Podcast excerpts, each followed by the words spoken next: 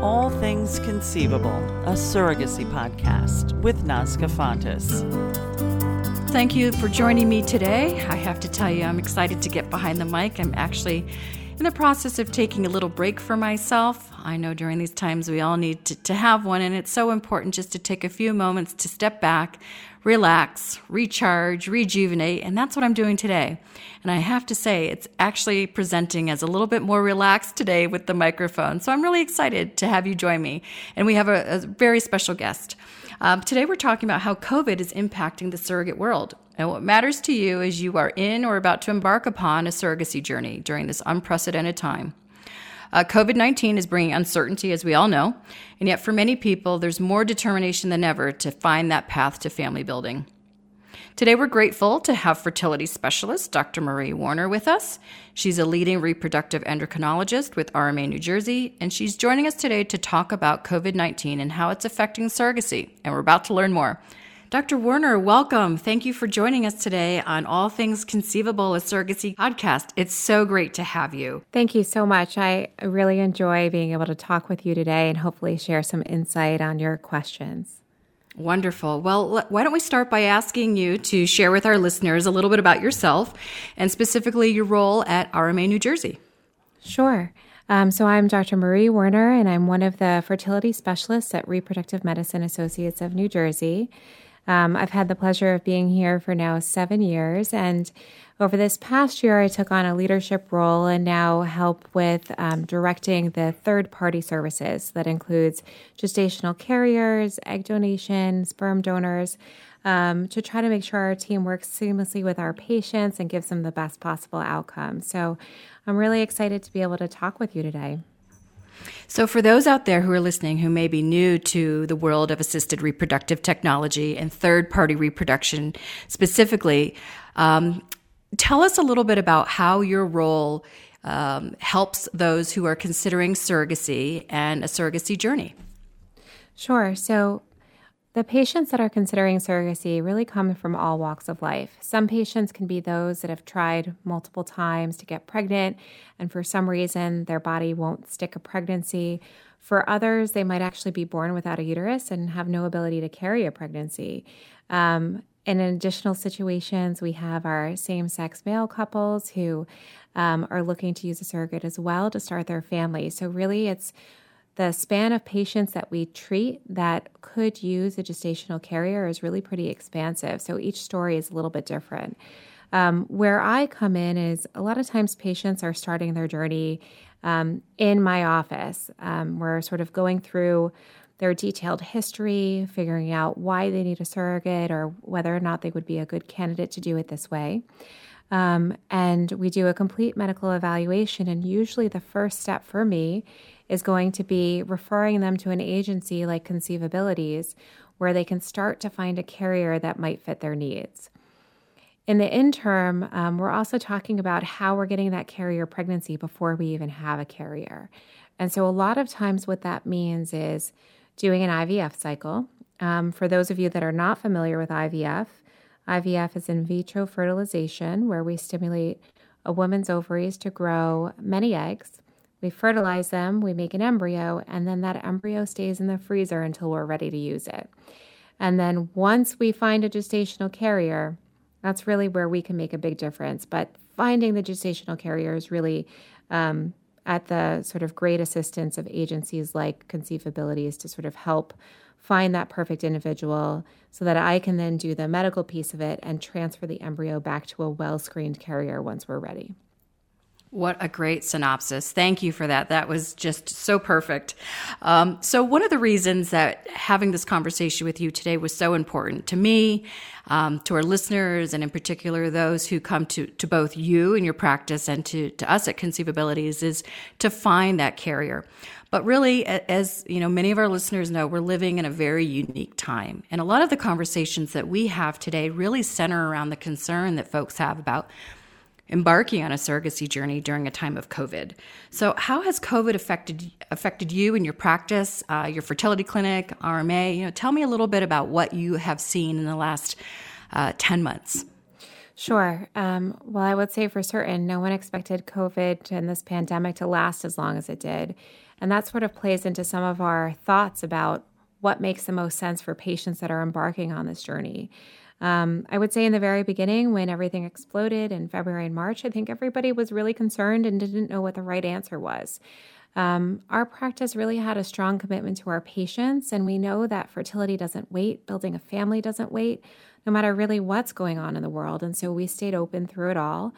Um, and now I would say I think we have a really efficient system in place to make sure our patients are feeling like we're doing everything in the power to limit exposure um, for every sort of piece of the journey. Although, of course, nothing's perfect, so there are always risks involved, and I think it's really important that our patients are aware of those risks before proceeding.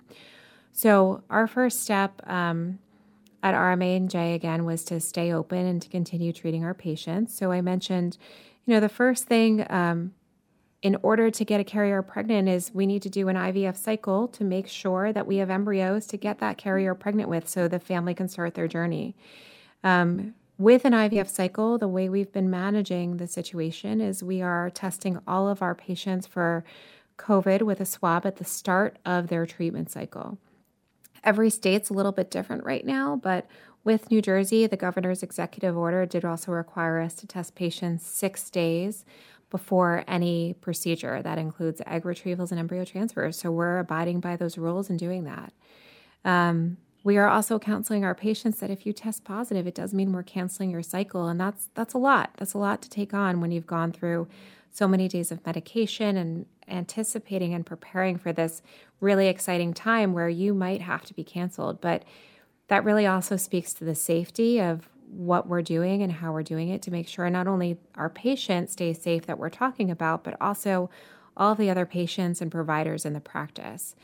And our patients have been very understanding of that. And I think um, I would I would just be appreciative of sort of our relationship with our patients to get them to that point because all of this is so emotional, as you know.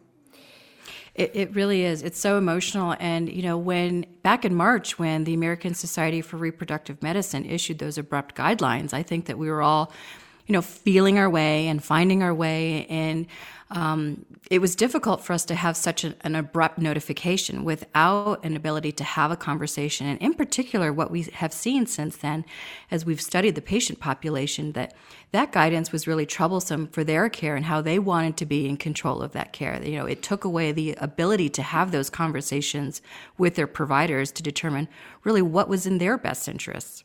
Would you agree? Right.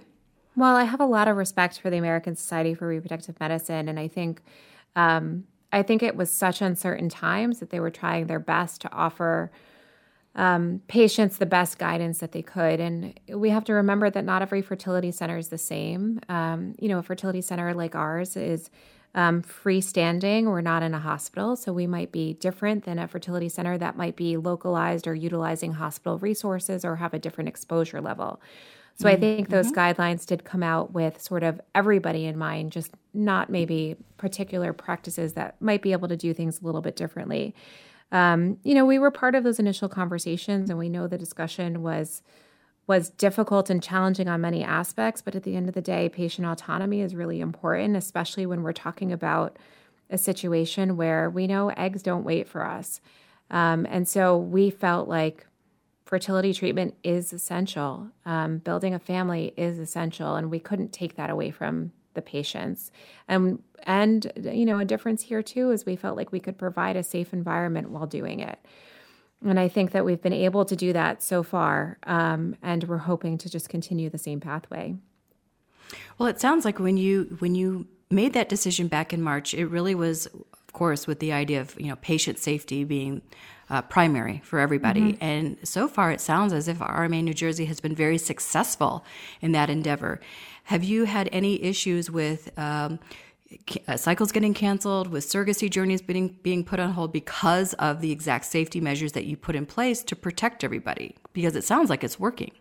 Yeah, so absolutely. We've had patients that have had to be canceled, and they were counseled beforehand that this was a possibility.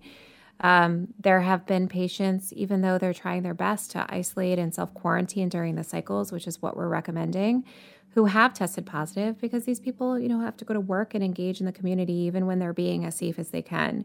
Um, And we've canceled the cycles, and thankfully, we have not had risks of transmission within the practice because we are monitoring temperatures, we're wearing appropriate PPE, um, and doing all the things that we can. It's not to say it can't happen because it, of course, can, but we're, we're doing our best there.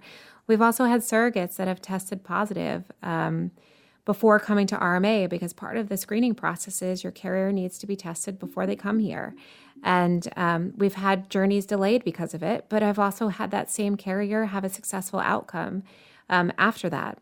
And so it's just about managing expectations because there's so much unknown right now, and we're really trying our hardest to keep everyone safe. And I think as long as we have this nice open discussion with our patients about what could happen um, and how we would manage it, um, we are still in a good place where the journey can continue. It's just a matter of how long do we need to wait until everyone's feeling well that we can get restarted. So I have found over the course of the past 10 months that, you know, the, the motivation to continue one's family building journey is impressive, even during these times. Um, you know, we didn't know what to expect when everything unfolded in the beginning of March, middle of March. And what we found is just an enormous desire on behalf of the intended parent population to still pursue this while feeling their way forward, right? They didn't have many answers. Physicians didn't have many answers, but that overarching desire to continue to find their way through and not take their foot off the gas was really a remarkable thing to observe. So, to the point that you just made about having very open conversations, having informed consent, uh, the participants knowing what the risks are. Can you walk me through what it might look like for a patient and a surrogate who presents to you and says, okay, here we are, Dr. Werner, we're matched. We, we found this ideal woman to be our carrier. The surrogate says, I, I'm aware of the risks and understanding of the obstacles that we may face. Um, but tell us how to take one step forward, put one foot in front of the other. Um, how would you manage this going forward, in particular if someone does test positive? It might be kind of a sidetrack, right? But mm-hmm. they could get get right back on track once uh, the illness passes or the positivity goes down. So tell me a little bit about how you would manage a journey where there is uh, a positive COVID scenario. Sure. So before we um, bring our patients to RMA in New Jersey for their initial screening, the first conversation is, you know, right now with coronavirus, these are the sort of things that we look out for, any signs or symptoms of the disease. You have to be honest and forthcoming with us because um, we're not with you every day to really detect exposure, nor could we test you every day, or would it be practical? We have the same conversation with the intended parents. There is the risk of coronavirus. You could get it, the carrier could get it, and it might halt our journey at any point in the process. Um, we also talk about before this starts what does it mean to be pregnant and have coronavirus? Because stopping treatment is a lot easier than what does it look like if your carrier is pregnant and now has the virus. And the the information there is also limited. We've only been dealing with this for the, you know, past 10 months as you have said. And so the literature that we know and what the American College of Obstetrics and Gynecology um, has put out there is it is still safe to conceive. No one's telling anybody not to conceive, but we are telling pregnant patients that they are considered a higher risk population. And the CDC just updated that guideline as well. So it's important for everybody to know that that, that is the case um, and to try to limit exposures as much as possible. We're still recommending PPE, washing hands, infection precaution. If you have an individual that's sick, you should be, um, that you know you've been in contact with, you should be quarantining. So, all of those regulations that are out there for the general public is what ACOG supports. Um, and that's what we're counseling our patients about. But it's also important to know that if you are pregnant and you become sick with any virus, even coronavirus, your likelihood of getting sicker um, faster in comparison to if you weren't pregnant could be altered. It could be faster. And that's why the CDC has listed it as a possible risk factor. Um, so, patients who are in high risk jobs or settings, we might be telling them to take a step back. Can you work remotely if possible? Absolutely. And so, these are the conversations we're having up front so that everybody feels comfortable with what the carrier is going to be exposed to and how can we mitigate risk as much as possible that sort of moving forward from there, I would say, is um, let's say we, like in your scenario, we have a successful embryo transfer and the carrier is pregnant. Um, or take it a few steps back, I would say first. Let's say we're preparing the carrier for pregnancy. She might be on medications and um, we do the COVID swab and it's positive. Now, all of a sudden, we've canceled her travel plans. She's no longer coming to New Jersey for her transfer. But the embryo is fine. The embryos don't get thawed until the day of the transfer. So while we've lost time, we've mitigated our risk as much as possible. We'll, of course, advise that carrier needs to be seen by a medical professional. Um, and once she is asymptomatic for at least two weeks, the CDC is now saying 10 days. Um, we're using a guideline of two weeks right now just to be extra cautious. We have that carrier get retested for coronavirus, and if they're negative, they can proceed. Um, because we do truly believe that the course of the virus does not impact the surrogate's journey moving forward. So what's so unique about this too is that you know you certainly are the medical expert in this and when we're having our own conversations on the agency level you know there's often a unique set of anxieties associated with pursuing surrogacy during a pandemic. And what we look to is we let our medical partners provide the context for what's appropriate for their treatment. But what we look to often is the implications of the match and the implications of time. And you just noted, you know, you, you don't lose, um, you've mitigated risk and you've lost a little bit of time. But really, what's important is that there's the ability to reconnect, regroup, and move forward once the virus subsides. And for us, having those conversations at the agency level, that's something that we really emphasize for, for addressing those unique anxieties that our intended parents and surrogates um, might have regarding moving forward during COVID. And what we say to them is look, if you have found a great match, embrace it, relish it, build that relationship. If we do need to hit pause along the way, that's okay. As long as there's commitment and communication, I think that's the best way forward as opposed to, you know, not moving forward whatsoever and waiting for the what ifs to occur and not knowing really how long this will take to emerge from the pandemic. It could be months, it could be more than that. So what we try and advise is let let the medical experts handle your care but let's get you matched and let's, let's at least move forward with the relationship and manage it along the way. What do you think about that approach? Yeah, I, I would certainly agree with you.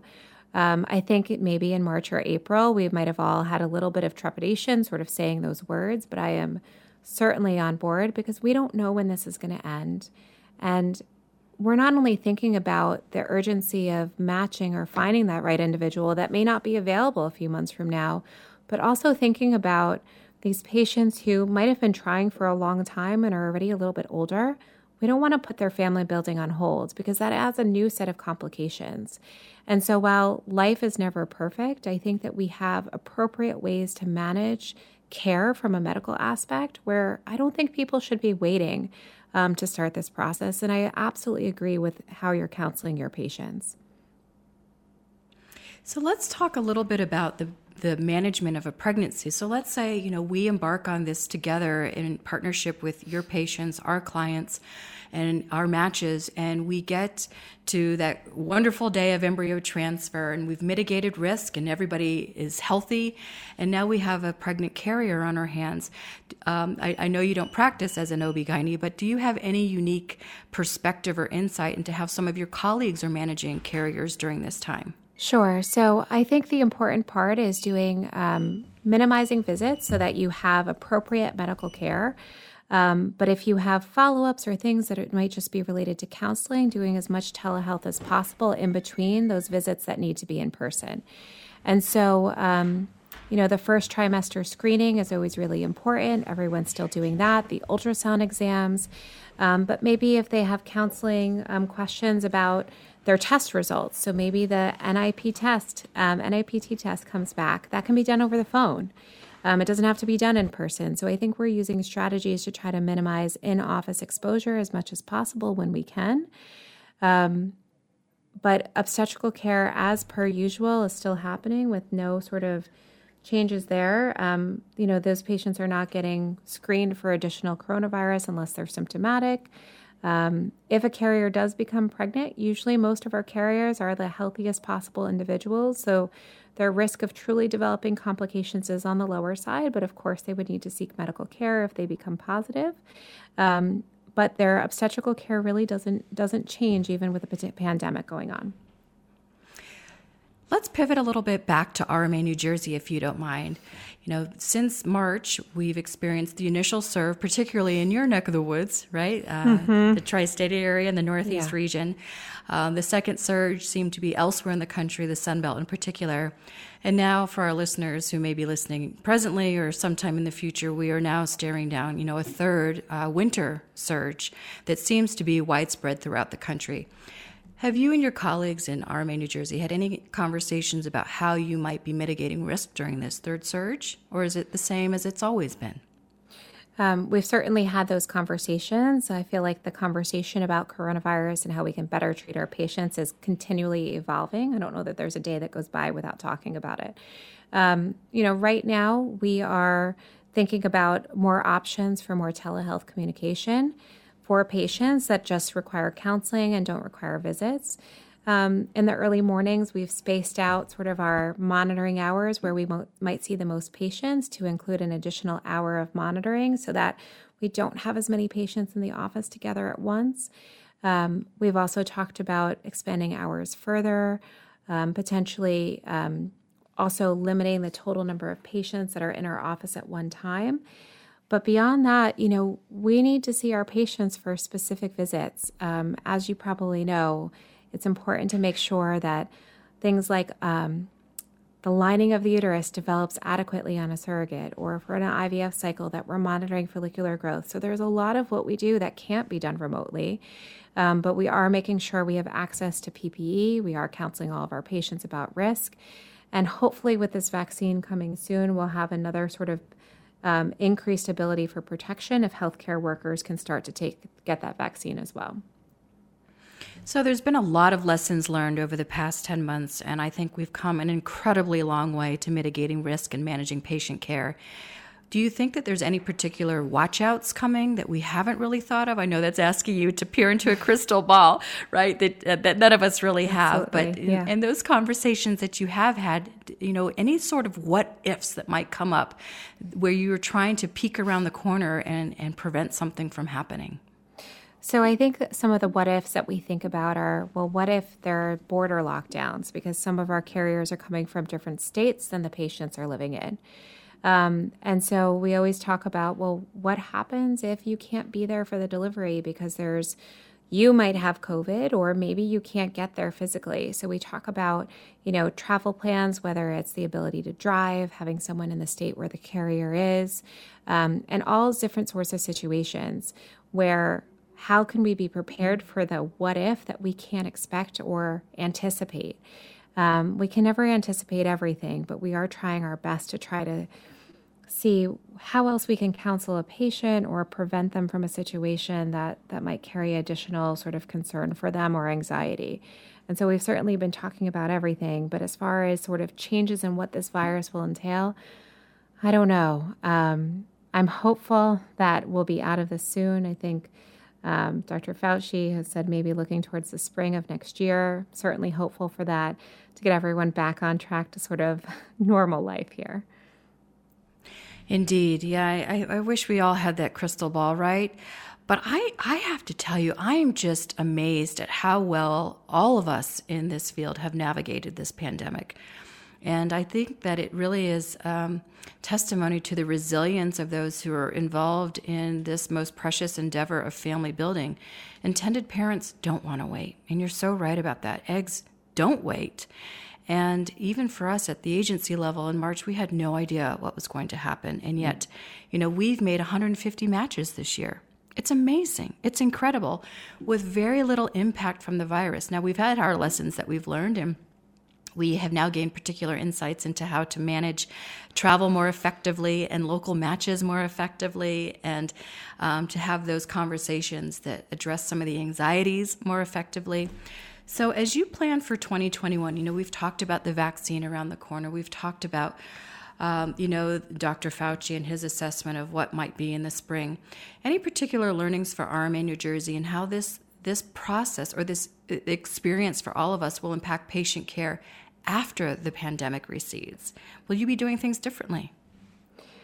I think that's an excellent question. I think we'll all be a little anxious to do things differently um, just because we don't know what's next or what's out there. Um, you know, we've seen other waves of similar viruses impact other parts of other different countries that thankfully haven't impacted here. So, you know, I'm not sure what the future will entail. I know that we'll keep our doors open though. I know we'll continue to see patients, we'll continue to help them build their families um, without waiting. And so I think that's the most important take home message is I don't know how things are going to change and we're certainly always going to be at the forefront of making sure we provide our patients with evidence-based practices. Um, but part of that is realizing that fertility is an essential service um, and that we're going to be here for them. And I think that you guys are doing the same thing and we'll continue to navigate this journey all together. But I don't think um, waiting makes a ton of sense given we just don't know what what will happen next. Even if this goes away, will there be another virus next year that will be similar to it? And so I would encourage all of my patients, all of your patients to continue moving forward. And I, I also agree with you that their resilience is amazing. Part of the reason, or one of the main reasons why we kept our doors open, is we heard from our patients and we listened. And we understood that this was not something that anybody wanted to put on hold. And so I think you guys feel the same way too, which we really appreciate. Absolutely, we do. It, it's so important. And, uh, you know, after doing this for so many years, there's still a tremendous amount of um, lessons to be learned. And this one was a great year for those lessons in a positive way. We really learned how to navigate some pretty choppy waters. And it was with partners like you that made that possible. Well, now, let me you. ask you something that we haven't talked about really quickly, if you don't mind, and that is Does the pandemic and your treatment of patients differ when it comes to egg donation? Um, really, it doesn't. So, egg donation, same same sort of ideas. We're staying open. Um, we're continuing to see the patients. We're continuing to screen egg donors and cycle them, and so we we really haven't done anything different there. The big issue with an egg donor, though is that when you stop their cycles, if they get COVID during a cycle, it's a much bigger impact on the patients um, because there's lost costs that you can't recover, things like medication that gets paid for. Um, the timing with the donor. And I think the impact there is a little bit different than maybe in a gestational carrier situation where a transfer gets canceled, but maybe a lot of the costs were avoided. So I think financially, it's a it's a bigger deal for the patients or a bigger emotional impact. Um, but ultimately, we're still doing the same thing. We're screening them before they start. They get screened again six days before any egg retrievals happen. And we're moving forward for exactly the same reason. And we talked about eggs don't wait, and maybe in an egg donor, that's not the same idea. But I still think that the patient age or like the intended parent's ability to conceive and move forward, their age really matters and their ability to build the family. So we're not waiting there either. I would also say that for patients who are moving forward with family building using the assistance of an egg donor, there's also a psychological component that's really important to consider. Um, I think that it differs a little bit from surrogacy in that, you know, the decision to move away from using one's own genetics to using the assistance of an egg donor is, is quite a journey in, in and of itself. It's a process, it's moving this emotional boundary. And what I have discovered over the years is that the patients who finally get to that point, after that soul searching and the assessment of whether or not it's right for them, when they do finally make that decision, they want to move and, you know, it was a long road just to make that decision. And the idea of now hitting pause on that is really a difficult one for them. Absolutely agree with your sentiment there. And I and I would say that I think it makes sense to move forward for all of those reasons. Now, if you had to think about lessons learned over the last 10 months, we've talked about a lot. I think that this has just been one of the most amazing podcasts in my series and, you know, has come at such an incredible moment in time where it's greatly needed. And I think, you know, as we face, you know, this third surge, we are, again, addressing some of these concerns and anxieties. If you could say one thing to our listeners um, of many, you've said many, but if you could point to one that could just offer them a bit of reassurance that it's okay to take that step, what would it be? I would tell patients that I think your medical professionals, fertility providers, the agencies are all working together to make sure we're making this the safest journey possible. We can't eliminate all risk, that would be impossible. But I would encourage all these patients to have frank discussions with their providers about their fears, their anxieties. We can help manage those. Um, because I think the most important thing in all of this is communication and counseling. And as long as you feel like your team is supporting you in that ways, you should move forward. Because again, time is sort of not on our side when it comes to this stuff. And we want you to have your family now, not a few years down the line. As a leading fertility specialist, Dr. Werner, uh, especially in your emergence in a leadership role at your time at RMA New Jersey, through all of this, have you had one big aha moment for your own practice and the way that you've managed patients or your own insights into to medical care?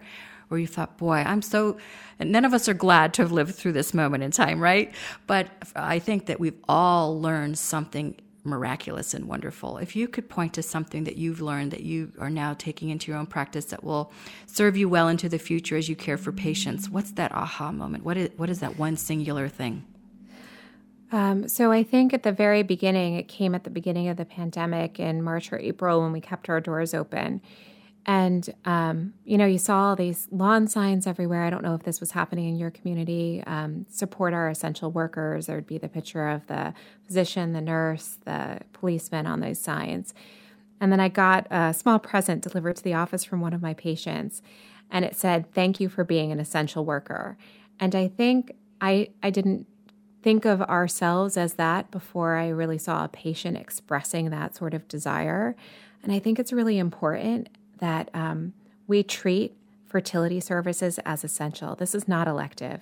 None of this is elective. If you're part of this journey, you're supposed to be here, and we shouldn't treat it as an elective procedure. Um, and I think that's sort of what I learned and sort of translated into my practice how important it is that we're here um, and doing this every day for our patients. So I'll continue to be here.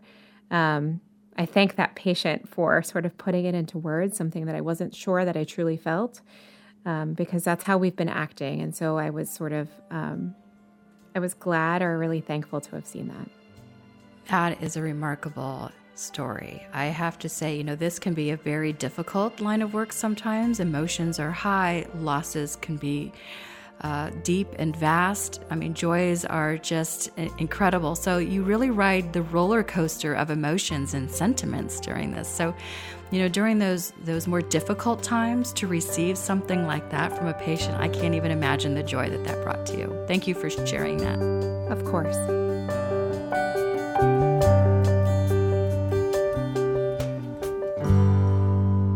So for me, I think my biggest aha moment with this this wonderful discussion with Dr. Werner is that we live in such a unique time where there's so much there can be uh, a degree of cynicism and doubt and uh, skepticism about you know scientists, medicine, medical care, treatment options, and I really believe in in, in my heart, um, after all these years of working so closely with medical colleagues, is that they really do have the science behind them. They really do have keen insights into science and care, and that we can uh, second guess a lot of it, but they really are the experts here. And the aha for me is to learn to listen and trust your provider if you have a great working relationship and you believe in the care and treatment that you're getting they really are the experts and that we should be listening to them and following their course of treatment and their example.